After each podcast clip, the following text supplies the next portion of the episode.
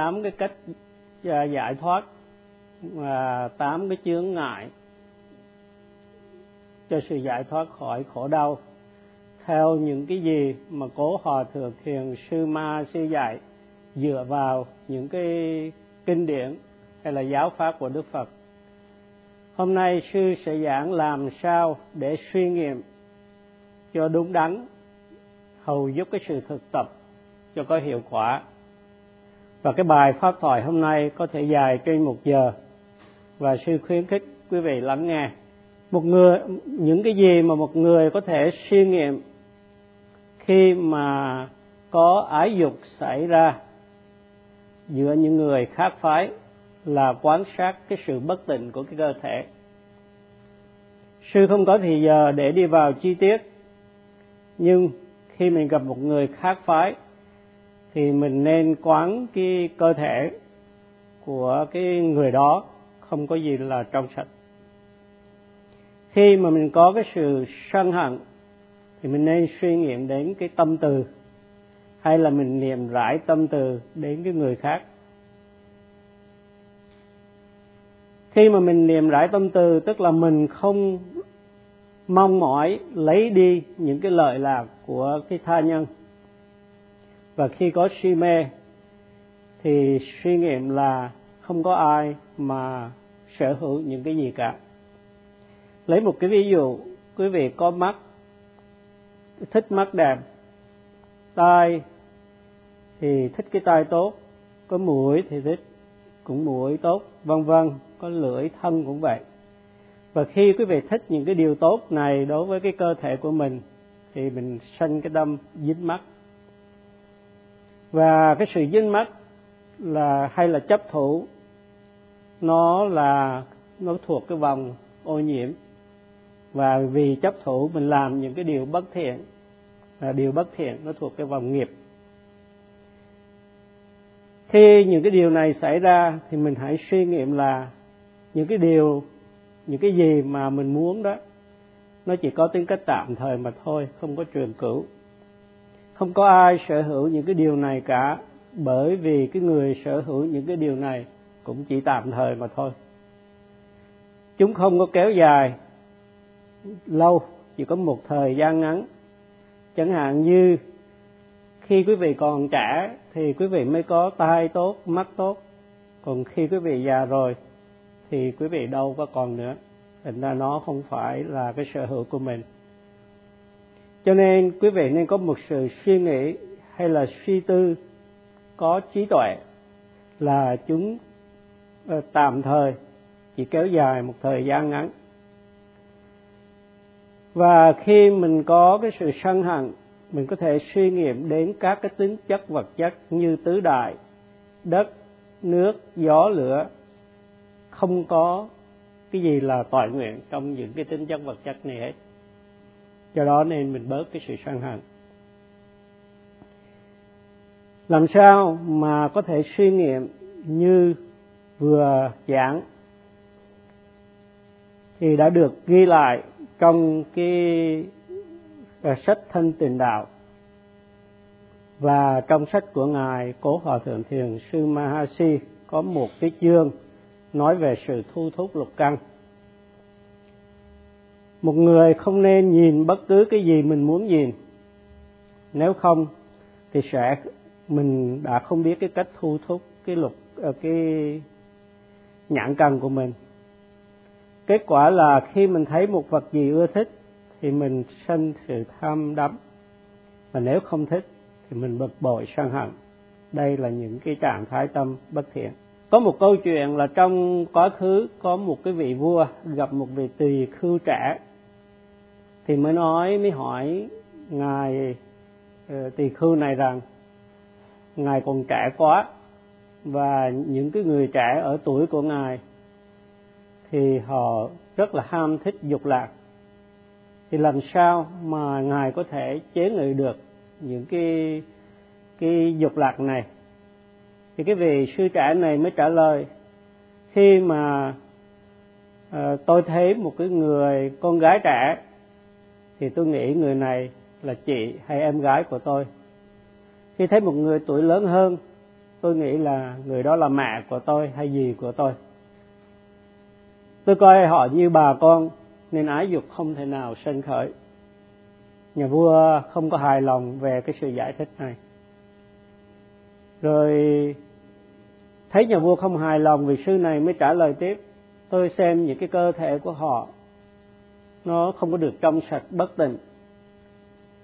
Dù cái thân thể nhìn một cách tổng thể thì rất là đẹp, nhưng phân chia ra từng thân phần như tóc, lông, móng, răng, da, vân vân thì chả có gì đẹp cả. Sự giải thích này cũng không làm vua hài lòng.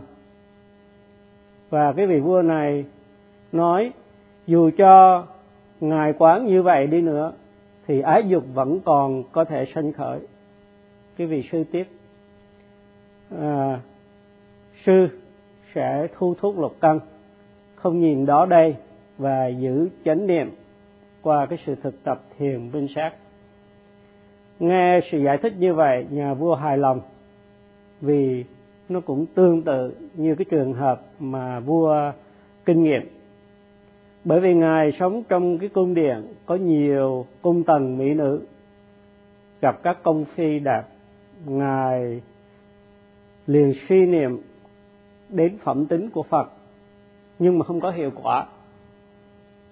Chỉ khi mà ngài thu thúc, vị vua này thu thúc lục căn thì tâm của cái vị đại vương này mới bình an à, rồi sư giảng rằng nếu quý vị không tin cái câu chuyện này thì quý vị hãy thử tập thu thúc lục căn rồi biết cái kết quả của cái cái phương cách này. Khi trào cử hay là sao động tâm si mê hoài nghi sân khởi thì mình nên tìm cách thảo luận đến giá pháp. Khi ô nhiễm hay phiền não sân khởi thì quý vị nên hành thiền, tức là ghi nhận những cái đối tượng sân khởi, thì phiền não hay ô nhiễm có thể được chế ngự hay loại trừ. Nếu mà trong khi thực tập và sự thực tập không có tiến bộ, bởi, và quý vị kiệt sức cả thân lẫn tâm vì đã tinh tấn ừ, thái quá, thì quý vị có thể ngừng tạm thời sự thực tập của mình, rồi tập thiền chỉ nếu mình đã biết cái pháp môn này và tập một cách đã ờ, uh, điều luyện. Bởi vì thiền chỉ khi mà quý vị tập nó sẽ đem tới cái sự an lạc một cách dễ dàng. Tập thiền minh sát thì quý vị kinh nghiệm cái sự khổ sự khổ về thân và tâm. Quý vị khi thực tập thấy bị ngứa đau không có sự thoải mái chút nào cả. Và khi quý vị tập tinh tấn mà mệt mỏi kiệt sức thì quý vị có thể tạm gác cái sự mệt qua một bên tức là cái sự thực tập qua một bên và tập thiền chỉ. Sau khi mà thấy mình thoải mái trở lại thì quý vị tiếp tục tập thiền minh sát trở lại. À, sư lấy một ví dụ là những cái chiến sĩ mà ra trận đánh mệt thì tạm lấn qua một chỗ khác nghỉ ngơi trong chút lát, rồi khỏe thì đến tiếp. Thì tập thiền minh sát cũng vậy, giống như đi đánh trận ở nơi chiến trường. Thiền sinh cẩn thận để không bị bắn, cũng như bắn giỏi, nhắm vào quân thù. Một người mà không tập thiền, chỉ trước, khi mệt thì nên tiếp tục tập thiền minh sát và ghi nhận theo những cái cách thức mà mình có thể ghi nhận được. Lúc đầu chưa điêu luyện thì hơi khó khăn, nhưng khi mà mình tập nhuần nhuyễn rồi thì mình ghi nhận và thiền phiền não không thể nào sanh khởi. Ngài cố hòa thượng mahasi trong sách của ngài đã giảng về cái sự thanh tịnh của tâm hay là tâm tịnh cho những người thực tập đối với sư thì cái tâm mà trào cử, đối với một vị sư, cái tâm trào cử hay là lo lắng về giới luật làm cho mình ừ, trao động thì có thể dựa theo kinh điển làm một cái số điều. Thì những cái người nào biết rõ kinh điển thì có thể làm về cái điều này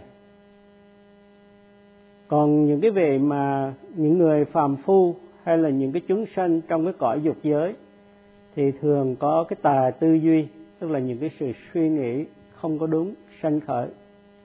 Và tà tư duy thì có những cái suy nghĩ ái dục, tức là dục tầm.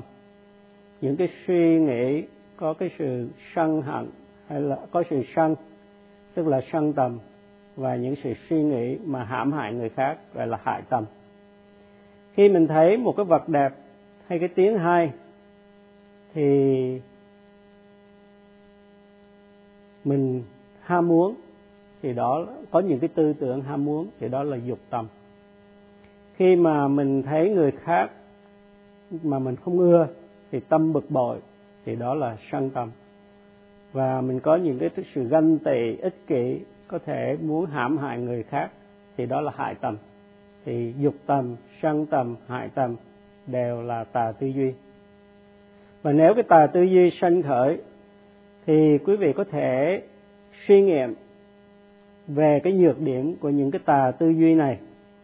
Tức là những cái tà tư duy nó đem lại những cái kết quả tai hại.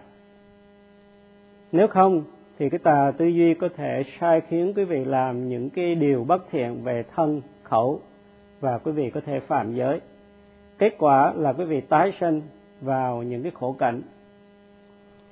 Suy nghiệm về kết quả tai hại của tà tư duy thì đó là một cái phương cách để mà mình tránh cái những cái chướng ngại. Ngày nay con người choáng ngập với tà tư duy, dù là sinh viên hay là thành viên trong gia đình. Để tâm tự do, suy nghĩ mông lung, tà vậy khiến mình làm những cái điều bất thiện. Và trong trường hợp này, thì những cái người đó không phải là những con người thật sự, vì thiếu hiểu biết do cái tâm nó hạ tiện hay là thấp hèn. Khi mà mình không thể thoát khỏi tà tư duy thì mình chịu khổ sở trong cái cuộc đời và khổ đau triền miên trong suốt kiếp luân hồi. Lý do là vì tâm mình không có được an bình. Và cái điều này thật là đáng ghê sợ. Nếu mà sự suy nghiệm như trên để loại bỏ tà tư duy à, nên suy nghiệm như trên để loại bỏ tà tư duy và cố gắng giữ giới cũng như hành thiền để làm suy yếu phiền não cũng như phát triển tâm định. Nhờ có tâm định vững vàng thì cái tuệ giác mới phát sinh. Và khi tuệ giác chín mùi thì quý vị đạt được đạo tuệ và quả tuệ. Và lúc đó thì quý vị bứng tận gốc rễ của phiền não kể cả những phiền não ngủ ngầm trong tâm. À, các thiền sư thường hay dạy các thiền sinh về các trường hợp các bậc thánh nhân trong quá khứ cũng đã thực tập như thế. Những tà tư duy sinh khởi trong thân, trong con người của mình, chứ không phải sanh khởi ờ, không, chứ không phải tà tư duy của mình sanh khởi từ thân hình hay thân người khác. Cho nên một cái sự mà suy nghĩ có trí tuệ là chúng ta hãy coi thường cái thân xác, kỳ thị nó. Và có thể mình suy nghĩ như sau. Mình nói với nó là ta không phải là người làm cho người để lãnh lương. Ta không là người nô lệ cho người. Ta không phải là người mua vui cho người. Và hãy cảnh báo với cái thân của mình là nhờ ta biết giáo pháp của Phật nên ta sẽ không nuôi dưỡng người như ý người muốn. Ta không có nuôi dưỡng cái người như à, ta không dưỡng, nuôi dưỡng thân như thân này muốn bởi vì ta không muốn bị khổ đau khi làm như vậy. Đó là một cách suy nghiệm. Đó là suy nghiệm thứ hai là thấy cái nhược điểm của tà tư duy là khi có tà tư duy thì mình bị tái sanh vào khổ cảnh. Cái cách suy nghiệm thứ ba là khi dục tầm sanh khởi. Khi mà gặp đối tượng mình ưa thích hay là đối tượng ái dục, thì chúng ta nên làm ngơ.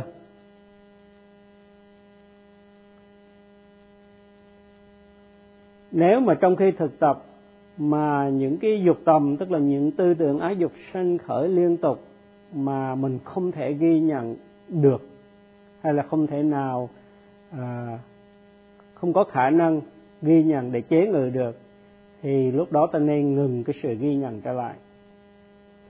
Khi mà một thiền sinh tinh tấn quá độ mong muốn thái quá thì trong những cái lúc đó dục tầm có thể sanh khởi.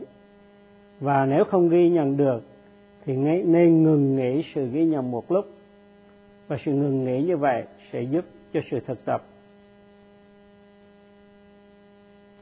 Khi mà cái trường hợp này xảy ra, thì chúng ta có thể nghĩ thiền sinh có thể nghĩ nửa ngày, một ngày, vài ngày để thảo luận với người khác về những cái vấn đề không liên hệ với ái dục hoặc là có thể ngưng sự thực tập đi đảnh lễ chùa khác, hoặc là ngưng sự thực tập đi tắm, giặt đồ, dọn dẹp, phòng ốc, và nếu muốn thì cũng có thể đi ngủ. Và khi thức dậy tỉnh táo thì có thể tập tiếp tục. Cái phương pháp này áp dụng đối với những người mà đã đạt cái tuệ xã hành lâu tiếp tục thực tập nhưng mà chưa đạt được đạo và quả. Phương pháp này rất là ích lợi đối với cái, những cái thiền sinh quá tinh tấn ở cái tuệ xã hành. Rất là muốn đạt đạo quả nhưng chưa đạt được trong một thời gian lâu. Một người không nên để tâm hướng đến đối tượng hành thiền không nên chú ý đến đối tượng hành thiền trong những cái lúc như vậy. Do đó, đối với những người không loại bỏ được dục tầm, hãy có thể đọc kinh hay đi một nơi nào đó thanh vắng đọc những lời kinh mà mình thuộc. Hoặc là có một cái cách khác là trong túi mình có một vài đồ vật. Ngày xưa thì người ta giữ hộp quạt trong túi. Ngày nay có thể để đồ cắt móng tay đèn pin trong túi, vân vân. Thì hãy lấy ra những cái đồ đó khỏi túi và đọc tên từng cái một như đây là đồ cắt móng tay, đây là đèn pin, rồi bỏ lại vào túi. Rồi lấy ra đọc lại, vân vân. Có thể thiền sinh khi nghe điều này thì nghĩ cái điều này quá tầm thường, chả có ý nghĩa gì cả. Tuy nhiên cách này nó hướng cái sự suy nghĩ mình theo một cái chiều hướng khác để tránh tà tư duy. Ngày xưa thì người ta đặt cái sự tập thiền ưu tiên, tìm nơi thanh vắng để mà thực tập. Đôi khi người ta tự làm cốc riêng để cho cái tâm mình nó bận rộn, tránh tà tư duy. Có những cái chuyện kể trong kinh về những cái điều này, nhưng vì không có thời giờ, sư không có kể cho quý vị nghe đó là cách thứ ba, là hướng tâm đến một cái đối tượng khác. Cách thứ tư là khi có tà tư duy, thì phải biết xem những cái nguyên nhân nào làm sanh khởi những cái tà tư duy này. Có thể có một đối tượng nào đó khiến tâm suy nghĩ như vậy. Nếu mà chánh niệm ghi nhận về cái nguyên nhân của những cái tà tư duy này thì có thể ngăn ngừa những tà tư duy không thể sanh khởi. Khi một tư tưởng sanh khởi mà mình thích, thì sự suy nghĩ sẽ tiếp tục miên man, nhất là đối với những người thích suy nghĩ. Chẳng hạn như người tây phương từ nhỏ đã được giáo dục đặt trọng cái sự suy nghĩ thì cái sự suy nghĩ nó sẽ là một trở ngại. Nếu mà mình quyết tâm ghi nhận những cái đối tượng ngay khi chúng vừa sanh khởi, thì sẽ không bị dẫn dắt đi xa. Và như vậy là mình đạt được sự chiến thắng. Nếu tư tưởng tiếp tục sanh khởi, thì tìm hiểu nguyên nhân vì sao sanh khởi những tư tưởng này để loại trừ những cái tư tưởng sanh khởi. Theo cái cách thứ tư này thì thiền sinh nên tìm nguyên nhân sanh khởi của các tư tưởng sai lầm hay là tà tư duy. Một người mà thích thực tập thì nếu tư tưởng sai lầm sanh khởi sẽ tìm được nguyên nhân của các tư tưởng này và có khả năng loại trừ sự suy nghĩ sai lầm để không bị dẫn dắt đi quá xa bởi vì như vậy thì lãng phí thời giờ thực tập. Thiền sinh hãy ghi nhận một cách kiên trì. Các cái đối tượng ngay khi chúng vừa sanh khởi một cách liên tục thì tâm sẽ không bị phóng đi bởi những cái sự suy nghĩ sai lầm như thế. Đó là cách thứ tư, là tìm nguyên nhân sanh khởi những cái tà tư duy. Và cách thứ năm là không hướng tâm đến cái đối tượng khác, nhưng ghi nhận những cái đối tượng sanh khởi với tất cả nỗ lực một cách không ngừng nghỉ. Đối tượng nào sanh khởi nổi bật ngay trong giây phút hiện tại thiền sinh hãy ghi nhận ngay mà không ờ, chậm trễ một chút nào cả. Sự ghi nhận phải liên tục và thiền sinh có thể nói với sự suy nghĩ rằng ta sẽ chiến thắng phiền não. Và thiền sinh tiếp tục chánh niệm ghi nhận đối với những đối tượng sanh khởi một cách liên tục. Đức phật đã dạy phương cách ghi nhận để sách tấn các thầy tỳ khưu ờ, đối trị với những cái tuy sự suy nghĩ trong khi thiền tập này chư tỳ khưu, nếu không dẹp được tà tư duy, thì mình nên nghiến răng lại với nhau, lưỡi chống lên hàm trên, kiên trì ghi nhận đối tượng để chế ngự những cái tư tưởng sai lầm này. Thì theo cách thức thứ năm này, thiền sư nên ghi nhận với hai hàm răng nghiến lại quyết chí không có bỏ cuộc. Nếu làm như vậy thì sẽ vượt vượt qua trở ngại. Và cách thiền tập này, đối với những ai tập nhiều ngày, nhưng không hiểu nhiều về kinh điển. Đối với cách này thì một thiền sinh không có hướng tâm đến đối tượng khác, nhưng ghi nhận ngay những cái đối tượng sanh khởi trong cái À, giây phút hiện tại. Thì cái sự ghi nhận trực tiếp tiếng phạn được gọi là apanitaya bhavana thì có thể tạm dịch là uh, uh, phương pháp hành trực hướng đối tượng. Trong năm cách bốn cách đầu để nhằm loại nhằm loại trừ tà tư duy bằng cách hướng tâm đến đối tượng khác hơn là đối tượng hành thiền. Và cái bốn phương cách này được gộp chung lại, gọi là Panitaya Bhavana, thì được tạm dịch là cái phương pháp chuyển hướng đối tượng. Thì cái phương pháp mà chuyển hướng đối tượng thì thích hợp đối với những người tập nhiều năm và có kiến thức và hai cái phương pháp là trực hướng đối tượng cũng như chuyển hướng đối tượng thì đã được ngài Mahasi giảng đầy đủ chi tiết.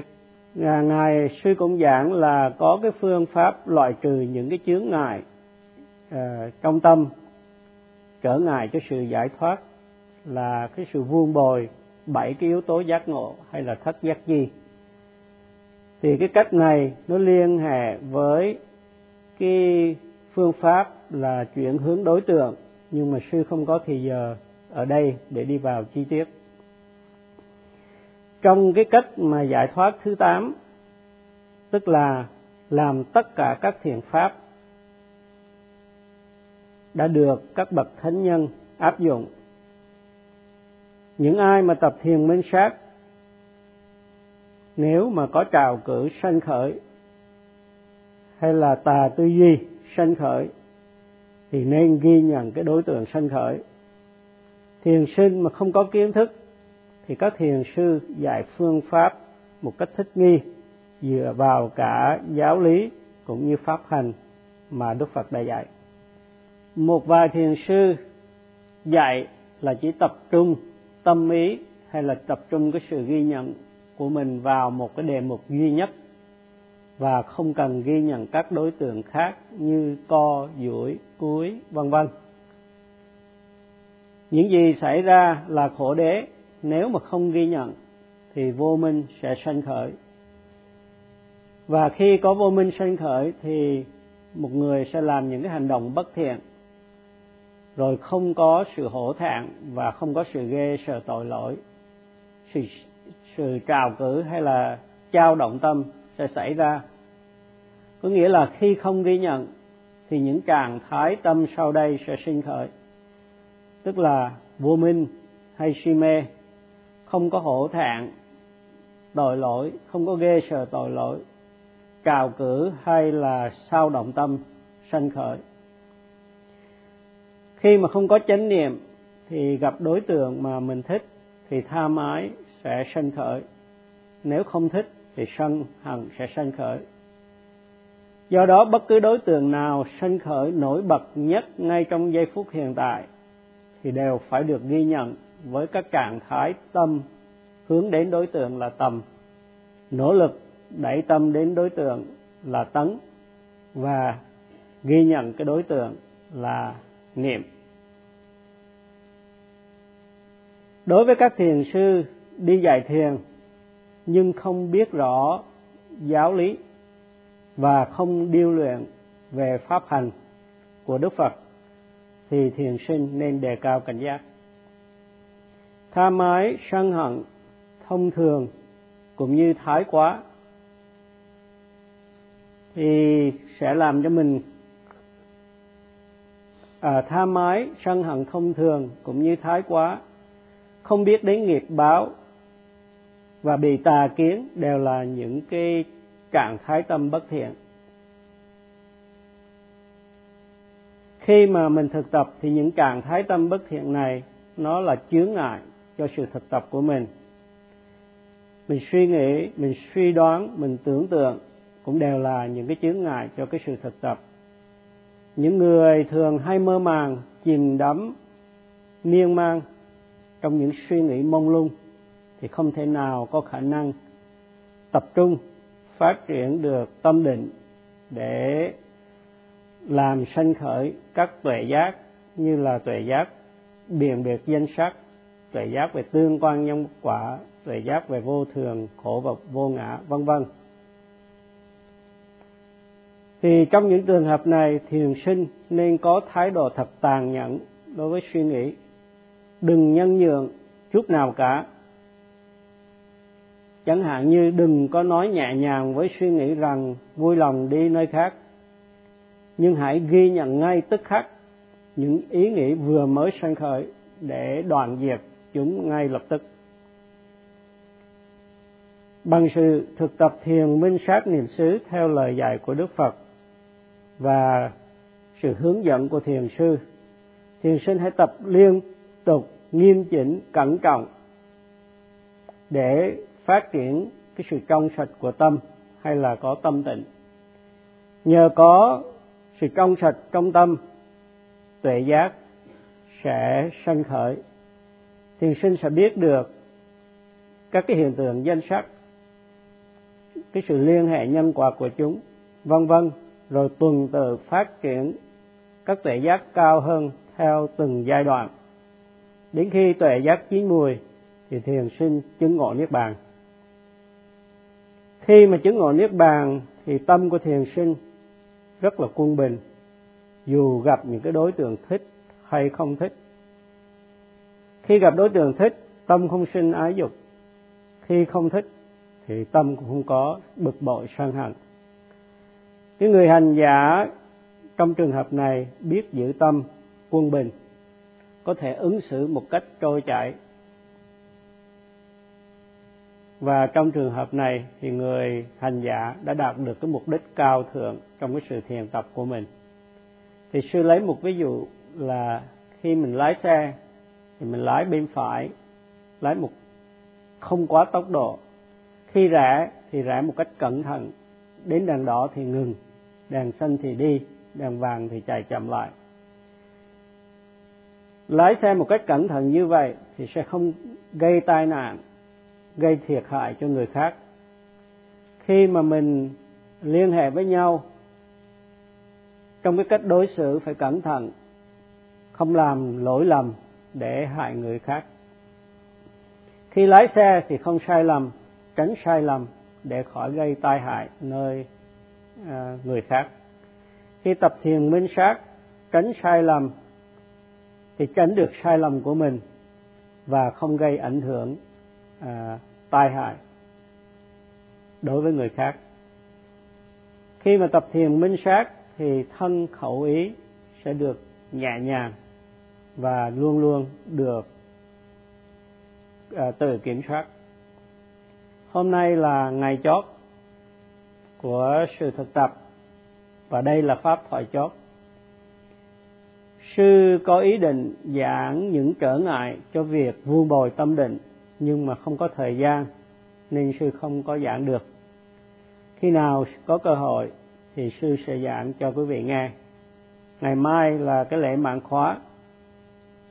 Từ đây đến ngày mai thiền sinh nên lợi dụng cái cơ hội thực tập nghiêm chỉnh để có kết quả cũng như để thấu đáo về pháp hành.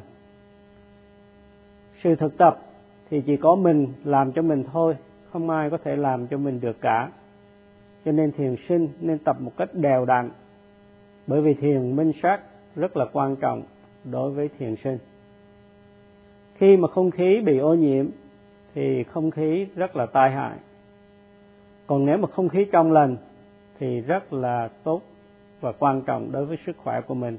Thì thiền minh sát thì cũng được ví như không khí trong lành rất là quan trọng và khi quý vị có một cơ hội như thế này, thì hãy tích cực hành cái pháp hành thiền minh sát niệm xứ mà ngài Mahasi đã hướng dẫn quý vị dựa trên những cái giáo lý của Đức Phật.